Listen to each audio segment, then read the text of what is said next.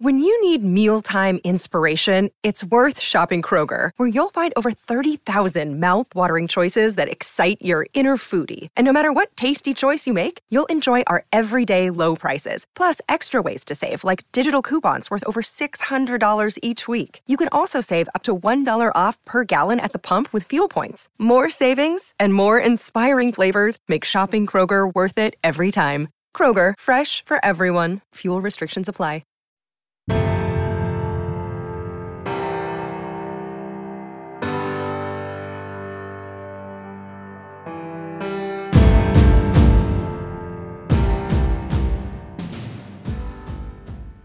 We're back for another week of Teach Tapes, and joining me is our guest every week, Steve Hauser. Steve, great to have you back here after an exciting week one. Keith, good to be back. A lot of good football, man. I mean, God, Thursday to Monday. I wish there was more on Sunday and Monday. We got a little bit spoiled there um, of watching this stuff every day. Absolutely. Well, the beauty is, you know, we only have a couple days to wait till Thursday, and we get to do it all again. So, uh, adding in some of the the NFL stuff. So the theme this week really is to know yourself to be able to take care of your own business. And when we're looking at what happened this week, you were able to pull together some, I think, eye opening stats. So tell us what you found and how you did it. First off, Keith, it, it really kind of gets spurred by everybody, you know, watching that Florida State LSU game and you know, the we talked about mayhem moments. I don't think anybody foresaw anything like that, but you know, just what actually happened, right? How do little things in week zero and week one, and just going back and studying, hey, these punt return muffs, what's happening? Is it the guy's base? Is it his eyes? Is it his hand placement? Is let's be honest, sometimes these reps they should be calling kick catch interference. I don't know what these returners are supposed to do, and these guys bail out, and it looks really bad. Sometimes it is a bounce, right? Two hops, leave it alone, right? Too dangerous. You end up kicking the ball in the end zone um, and giving a punt team a touchdown. I mean, that happened with an FCS opponent versus a Power Five team this week. So you just got to make sure yourself take care of yourself and know, hey, we've all watched the LSU rep. It's stay inside out. And no one needs to belabor that. No one needs to explain it to the coaches. It's just people have good scheme and, and you got to trust your fundamentals. Yeah, and that's the key is is you can really find these things when you think of especially this this area of the game, the special teams play. A lot of times, there's they certainly are things you remember in the game. Special teams gets one rep, right, and then it's then it's another series. So when these things happen, they seem to be huge and momentous, but really they come down to these small little details that you can pick out. And the good news is, uh, if things are going well with those and something happened, you certainly are going to be able to learn from those and replicate it. And if things didn't go quite right, uh, you're able to find those things, pinpoint the error, and get it fixed so it doesn't happen again. And I know with all these areas, I believe you said 26 punt blocks, 23 field goal PAT blocks, and 20 muff punts. Those seem like some big numbers here in week one. Certainly, there's a lot of games being played, but things obviously we want to take a look at and find detail and see how we could fix each of those. What's really unique, Keith, is you look at the, the punt blocks, and I was fortunate enough to be able to go through and, and find a cut up of what those reps were. Of those 26 reps, only one, one rep was a true scheme job that somebody held the cards over somebody else. Like, hey, on the board, it's a gotcha. And it looked that way right? But everything else, hey, it's footwork on these backside angles. Is the punter walking to the launch plate of the shield? Is the shield right blinking? Like that is a hard job. You better have the right personnel and stress those fundamentals and techniques because I mean it's schemed that way. But man, if they panic and they throw two hands on a guy instead of going to their man, it's not built that way, right? So again, you talk about knowing yourself and, and taking care of your own business. Every one of those punt block reps came from something other than someone having the cards over somebody else with the scheme. Coach, getting into the details here of punt blocks, what are some of the specific things you picked up here? One of them, Keith, I mean, it's as simple as having your feet in the right spot. These guys are on the backside of punt and their inside foot is up, right? You got to unlock your hips and make sure you can give ground to gain ground and stay through that eye to far side of that of that rusher to make sure you stay ball me man if your inside foot's up, you're already cutting your path off. And, you know, I know we're all hearing this and being like, well, no duh. Well, it happened, right? It's a guy's first game and he's not sure what side of the he's on, and there's no shot he can get to this angle. But there's other guys on the other play, they get coached too. Hey, their outside foot's up, they're as wide in that gap as they can be, and they're turning their butt to you. And if you do hit them, you're still pushing them into the launch point. Right? There's a reason Shane Beamer and Pete Lembo blocked two in the first game of the year. Because those guys pay a lot of attention and it's fundamentals and details. Steve, I believe, and I'm sure you do too, that a lot of this comes from this being week one. And there's a lot of preparation between, you know, what's done on offense, defense, a lot of scout card work, etc. And the little things here uh, that, that you have to work against are going to start to show up. And I know you picked up one of those in uh, the way that the, the punter walked to line. Uh, tell us a little bit about what you saw and and why those things are important to make sure you have eyes for it in practice that you're coaching those things up. Yeah, one one thing, Keith, would definitely be it, it starts with the snap and, and the specialist, right? If that snap is backside, it's really hard for the punter to walk front side and get to that launch point between your upbacks, right? There's a center of the pocket just like there is on offense.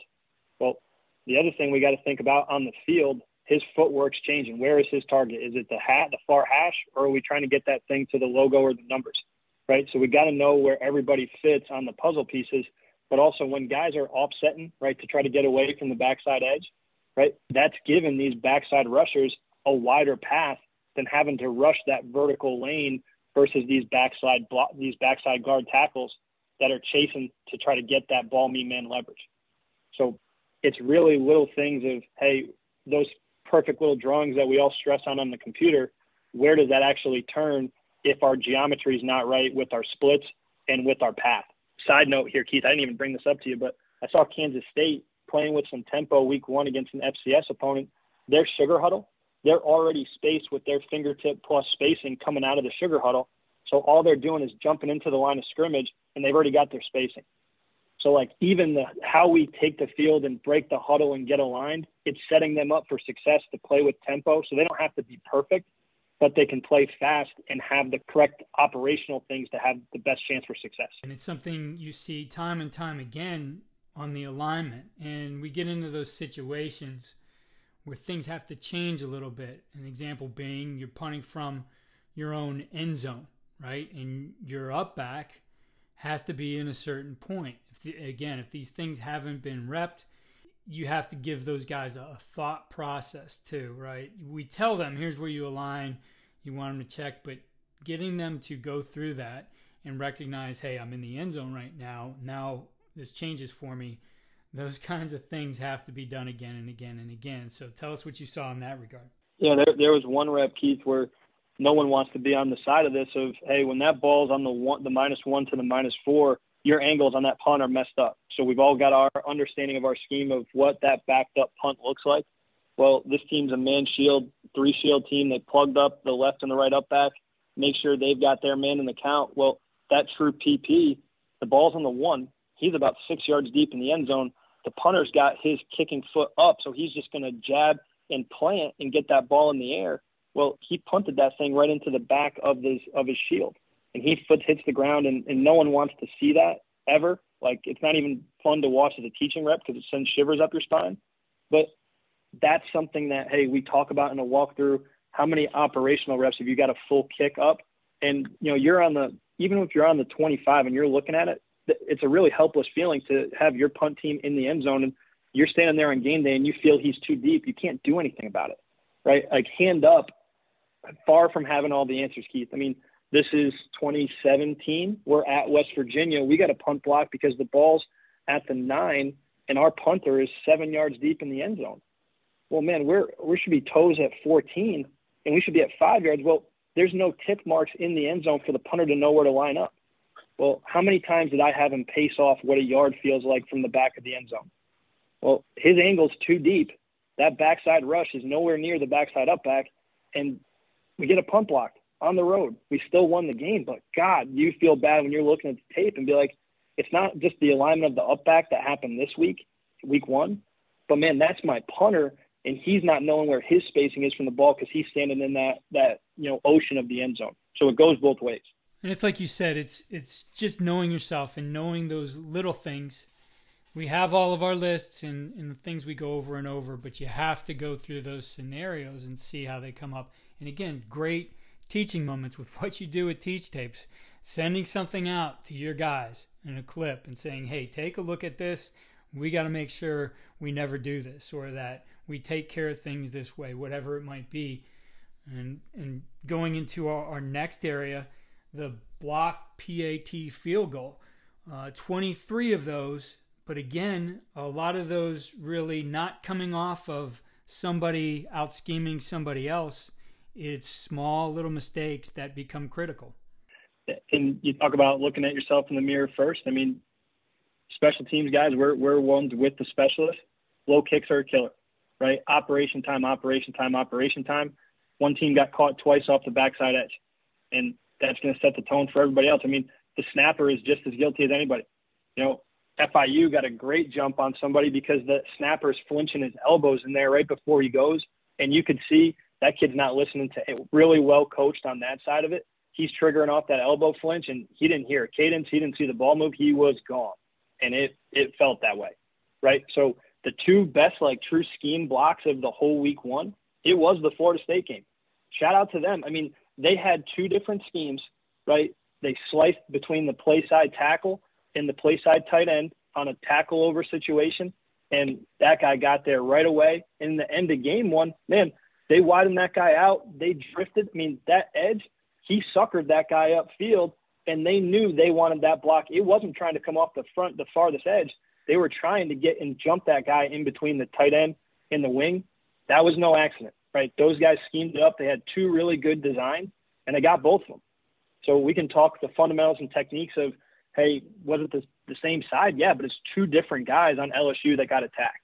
So that, again, just like the scheme of the punt blocks, all the field goal blocks, there was really only two great designer reps, and it was both what you guys, everybody saw on Sunday night. When you look at that, that that's happened to you, you did get schemed up that way. What steps are you taking yourself and with your players to make sure, you know, obviously they maybe saw a weakness that they exploited, but to make sure those things are shored up for the next week and the rest of the season. And just to kind of call back what we talked about with the Nebraska Northwestern, I think it's so early in the season, Keith. There's not really a go at guy yet. I mean, there will be. Trust me. Everybody's going to watch. Hey, who's the guy we got to scheme up on the on the block? Who's the fish, so to speak? But it was just good overall ball, right? Just like that rep didn't work out for Nebraska it still made sense to have a three over two. Again, the timing, the execution, all that stuff is a different conversation. But I think that's just people studying, you know, going through reps of what are the blocks that worked in the NFL. I mean, that's one of the areas you can really, the game has stayed the same with the tight end wing field goal. You can really see what's worked and how to study that technique. And, you know, field goal block, I, I've seen guys get so much better at drilling that, right? Having different circuits for their players so that it is an emphasis. Um, and on field goal, I mean, man, it doesn't get much simpler than hey, staying strong inside out, making sure you got your inside hand deflecting that outside guy. You can only go back into pods until you got to rep it live, and no head coach wants to do that. But when there's a game impact, you kind of have to. Because I've seen guys lose seasons on it, and there's no worse feeling. But when it happens on game day, it's as bad. I don't want to say it's worse than losing a guy, but man, it, it's a kick in the gut either way. I know you saw some things happening on the interior too, some interior jumps. Tell us about those two that you saw there. Uh, yeah, everyone's got the classic two over one on the guard. I, I thought UConn had a great one this week. Um, Doug Shear does a really good job. He had three over two um, on the guard and tackle front side, and you know the team they were going against was was staying in four point and, and leaning with that front shoulder to try to make sure they can't get pierced. Right, two versus one, just driving that guy back with pad level. Well, they they did the whole corral and pull that guy outside, and they pulled through with the three technique. I mean, from a scheme standpoint, that was a really a really good one versus the opponent's technique. So sometimes it's hey, you own your shoulders to contact, drive for three, get your outside hand up, and let's make sure we're in the front flight line of the kick. But there's other times where you got to know your opponent's scheme and attack that. Looking at the next area there, the muff punt. You see those happen in the game, the situations they happen in too. You almost really feel for that returner, right? That, uh, geez, man, look what you just did. You gave up the game.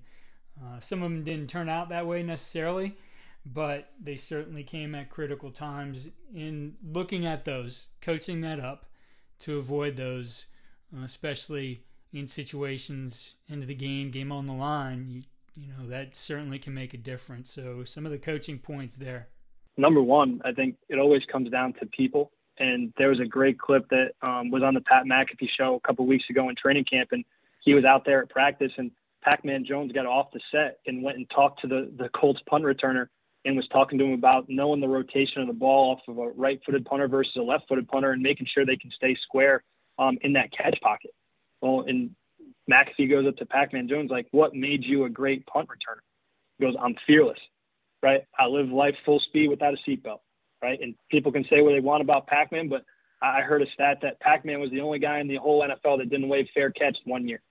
Like he went back there to make plays, and in that interview with McAfee, you know, he said that I'm fearless, like I'm a dog. Like that's an attitude that that guy has to be relentless and have that type of confidence. And even guys like Jeff Fisher told him when he was a first round pick come out of West Virginia, he's like, man, when you don't have your legs anymore, when you're not that lockdown cover corner, you still got to be able to come back here and contribute to a team and, and make sure you have a roster spot as a punt returner. Don't ever lose that. So you know, guys muff it. It happens. You've got to have the right guy to be back there. I mean, some teams we we talked about putting David Montgomery back there in a must-have fair catch situation. You know, before I got to Iowa State, they had Allen Lazard go back there when they know they needed to secure the punt.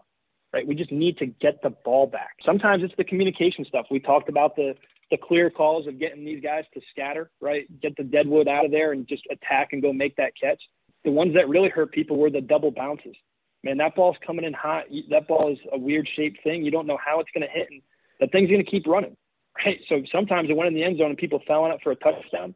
You know, obviously the the punt team, like from the situation stuff, can't advance a muff punt. Just fall on the sucker. Make sure we get the ball because you can't go running it in anyways. But I would say from a technique standpoint, Keith, the number one thing is having a great base, right? If you're not aligned on where that kick ball is going, then you've got to win the spot set up your base, have quiet feet. You see these guys that are, you know, dancing around with typewriter feet. I mean, you got to be steady in the boat. Make sure you got that catch pocket. We always talked about it was like shooting a set shot, like a free throw.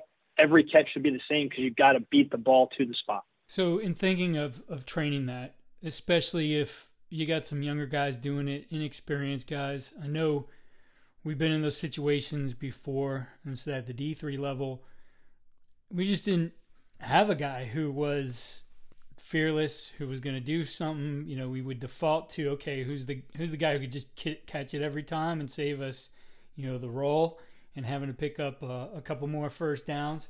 Training those guys up. I know you said the base and and looking at I guess some of the drills you could put together uh, that can get your guy going over the course of the season.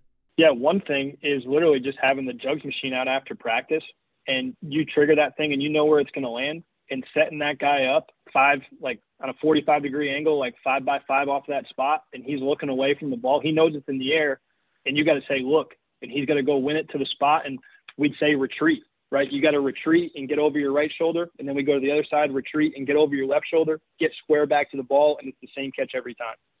You know, when sometimes we'd, we'd go like call outs and we'd have guys just kind of walking in a circle like, um, like, um, the heck's that little kid game? um, the music stops and you got to find a chair, musical chairs. You got to race out of the huddle there in the chaos and go find the football and make sure you can get to a spot. Usually we'd have that on like we call it an attack, right? Running up towards the ball. Again, it's just different distraction drills of making sure guys can get to the spot from a, you know, take the running out of it, but still emphasize locating the football and getting set up. Yeah, that reminds me is you're talking about this completely different subject, but was out at Mississippi State uh, a couple years ago uh, I think it was during the, the COVID shutdown, so it was kind of that extended camp period, and was able to go to a practice. And uh, Eric Mealy had, uh, you know, his guy. They were going on air, but he had his guys as the ball was being snapped and kicked. Instead of having them, you know, line up, they were, and they were half lining us. They were going in a little circle, tiny little circle like that. And when they heard the thud, then they all broke out from there. And I asked him, "Why do you do that?" And he said, "Well." It it simulates these guys coming out. You know, they're going to get twisted up. They might get distorted a little bit. They're going to come out of this at different angles, and they got to maintain their lane integrity. And I thought, wow, that's That's actually a re- really good idea, right? It puts some of that pressure on them you can't simulate, especially if you want to just kick some of those on air like they were doing in practice there. And it's a great example of that. I will say this: I coached against Matt Brock. Um, we played them in the Alamo Bowl when they were at Washington State with Mike Leach. He does an incredible job. He was at Bowling Green for a long time. I think he's you know moved into a role on defense there, but you know he's really done a great job with special teams. He's most recently at Mississippi State, so yeah, I'm sure those guys are being well coached. Looking at the other area as a game changer here this week, the explosive kick return, and and I love I love kickoff, I love kick return. I hope they're two things that stay in the game. I know in the spring leagues they've experimented with all kinds of different things, but there's certainly to me a beauty to it and, and done the right way. Some of the the worries about it not being safe are taken out of it. I think a lot of that is is technique, but you saw some good things here and some bad things here on the kick returns. Let's talk about those. What What's awesome to see, um, Keith, is sometimes less is more. And hand up again, like I was as guilty as anybody of having our base boundary and field scheme and wanting to touch it up every week. Just like you could run counter a million different ways on offense, I'd want to blow one to tendency and show it another. But week one's a great time because you have to establish your base scheme. So you're seeing guys. I mean, maybe it's a middle man scheme. Um, Miami had a lot of success. Obviously, they got really good players, right? But they're putting a body on a body. Front line's blocking two, three, and four. Back end guys are inserting to five, and then the other two bonus guys are cleaning up MDM or going to one. Well, they're hitting that thing like a lead zone play, right? They've got a guy, they're pressing it A to B to C. And if it can stay fast, stay fast. If you got a jump cut and play it back opposite, then go for it. But there's a lot of lanes that can open up in that middle man scheme. And there's some really good examples of it hitting some different ways for them on tape. The other scheme that you see that a ton of people have stolen is that Kansas State kick return. Hey, whether it's boundary or field, that center and that adjuster, they're doubling the center and guard, I should say, are doubling that guy, and they're getting a double team at the point of attack. They're sifting up the wide front end man and getting him on the second level, and you've got three individual wedge blocks right at the point of attack, all spaced appropriately. You're still getting the maximum back end kickout blocks. You've got to really fit that thing well, otherwise you're getting kick out blocks with people keeping it outside in, and you got a double team on the other side of that thing and somebody on the second level player. If you don't get overlap from the backside or the kicker triggering down there and throwing his hat across and stopping that guy's feet, that thing splits fast. And they can do it to either side. And a lot of teams have stolen that coming out of COVID, especially people studying, you know, the the scheme that Sean Snyder had at K State. But man, it's really impressive what people can do by pressing that wedge and, and getting north. Sticking in this area in these units, looking at levels, right, and what these guys can do on levels. Again, another coaching point, uh, something to cover here. Yeah, and everybody studied the, the Alabama and Ohio State kickoff, right? They're spilling the boundary, having four guys at the second level. Um, and I kind of mentioned it there against the Kansas State, you know, double four or five you've got to get backside overlap. You know, the thing we always talked about was the biggest thing that stops field return is getting that overlap from the boundary to the new front side. You can't over insert and be blind. If you know it's going to the opposite side, man, keep the ball on your inside shoulder, but have the depth to get over the top of the trash and make a play. Because when that hits and now you don't have a pursuit angle and there's too much junk around, man, it, it's really hard when there's a lot of space. And you know, people are talking about how do you rep that second level and, you know, how do you get good at a lot of things, have good players, right? Alabama, they'd always have starting defensive players, you know, established guys, Pat Surtain. Um, they had Henry Ruggs as their backside 10, chasing down a big play from the field. Like, man, that guy could haul. And, you know, they had big time players playing the second level that, hey, see the ball, hit the ball, but make sure you have enough space to get there. So a lot of these big returns that went early this season – it's been new guys, and whether it's a new scheme or hey, it's just new reps, those second level guys can't be nosy in there and be able to play the ball over the top. I know I texted you during the game or right after the game, I should say, when it happened, and Mack Brown was talking about it in the interview that you know we shouldn't have scored on that onside kick. That's a tough one. I think the way it's best handled is something. You know, I had Rob Ash from Championship Analytics come on, and we were talking about the you know, plays where you try to let them score so you get the ball back. And well, that's exactly what happened in this situation. The best thing could happen for App State was they recovered the kick. The second best thing was that UNC took it into the end zone. which they did. So I think it's like you would do on offense. I think you also have to, it has to be probably a program wide word that you tag to those situations that you can send in that your players know on special teams. Hey, when we add this word to it, it means don't score, right? We need to go down with the ball. Or same thing on defense. I mean, you might have one of those situations. It could be a fumble recovery, could be an interception and you've got Green in front of you, it's very enticing to score. But what actually wins the game for sure is that you go down the points at, at that point don't matter. You don't want to give the ball back in another possession, which in that case, I mean, you know, UNC got out of it, but it could have went the other way. That game could have flipped on that play.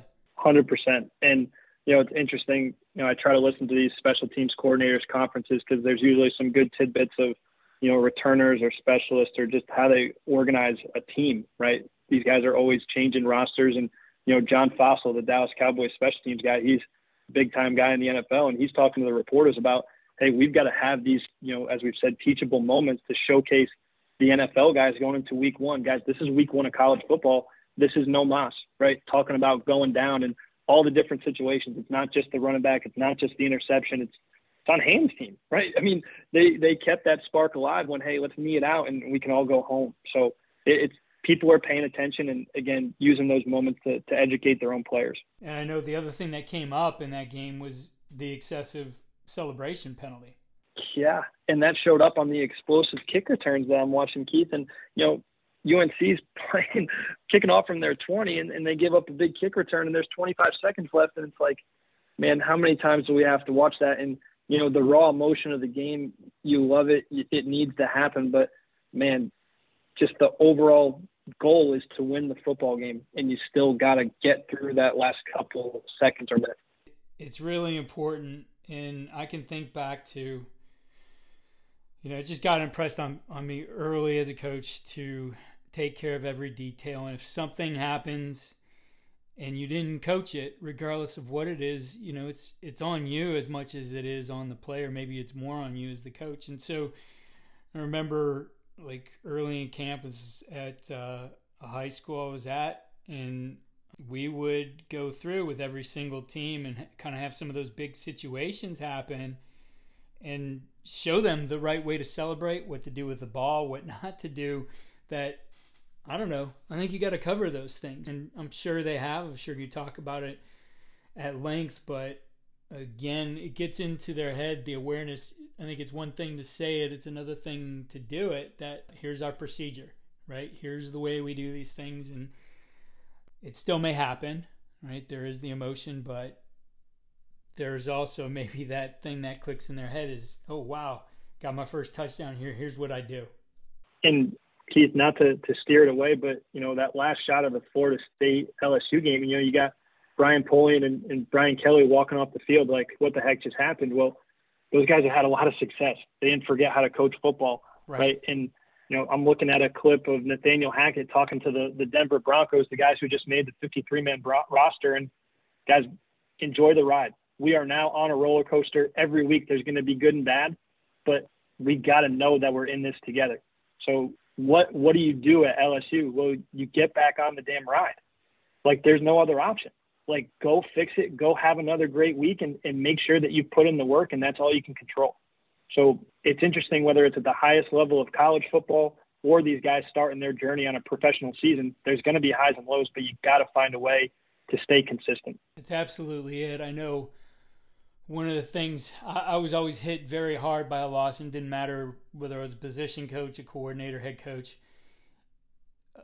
I took them hard, but for me, the the thing that just felt like redemption was to step back out on the practice field. Again, that next opportunity it couldn't come soon enough, and it was that opportunity to to get better, right? And that's what this is about. And so while things may not go right under the lights all the time, and you, you may walk off scratching your head like that, you reflect on it. And if you're a good coach, you don't let that bury you. You go and you find the answers and you fix it. Uh, we're all in it. And, you know, I, I say we're, you know, this game doesn't leave you as a player, as a coach. It's, it's just how you keep moving through your life and, and do things the best way for you. But, you know, there's a reason that Drew Brees is out there at Purdue watching these games and, yeah. you know, did the sideline thing of the commentating. But, I mean, he wants to be at the blackout of Purdue, you know, going up against a big opponent to start the season against Penn State. And he's riding the wave just like if he was still playing quarterback and he was Aidan O'Connell. So it's, it's something that's just ingrained in you. Absolutely. That's the beauty of this game. And that takes us to our Teach Tapes clip of the week. What do you have for us this week, Coach? The clip that I saw again, we talked about John Fassel talking about the situational reps coming out of the college game. He's talking about his own returner. He's got KaVontae Turpin, the guy who at TCU terrorized the Big 12 for all these years. I mean, he had two big plays in the preseason that earned him a roster spot. He returned a punt return and a kick return for a touchdown in the same game. And, you know, Fassel called it the Devin Hester effect right? The relationship with the blockers. Hey, this double team, this backside single block, I've got to strain and, you know, run around my inside hand and play legal because they know this guy can go the distance at any time, right? There's a trust, there's a belief. I mean, Marquice Williams, the special teams coordinator for the Falcons, they've got Cordarrelle, Cordarrelle Patterson, right? He's talking about his guys like they love Cordarrelle the person. So they're going to make sure they do everything they can for him to have success. He's got one more touchdown, Cordarrelle does, until he's you know, the all-time leading touchdown on for returners, right?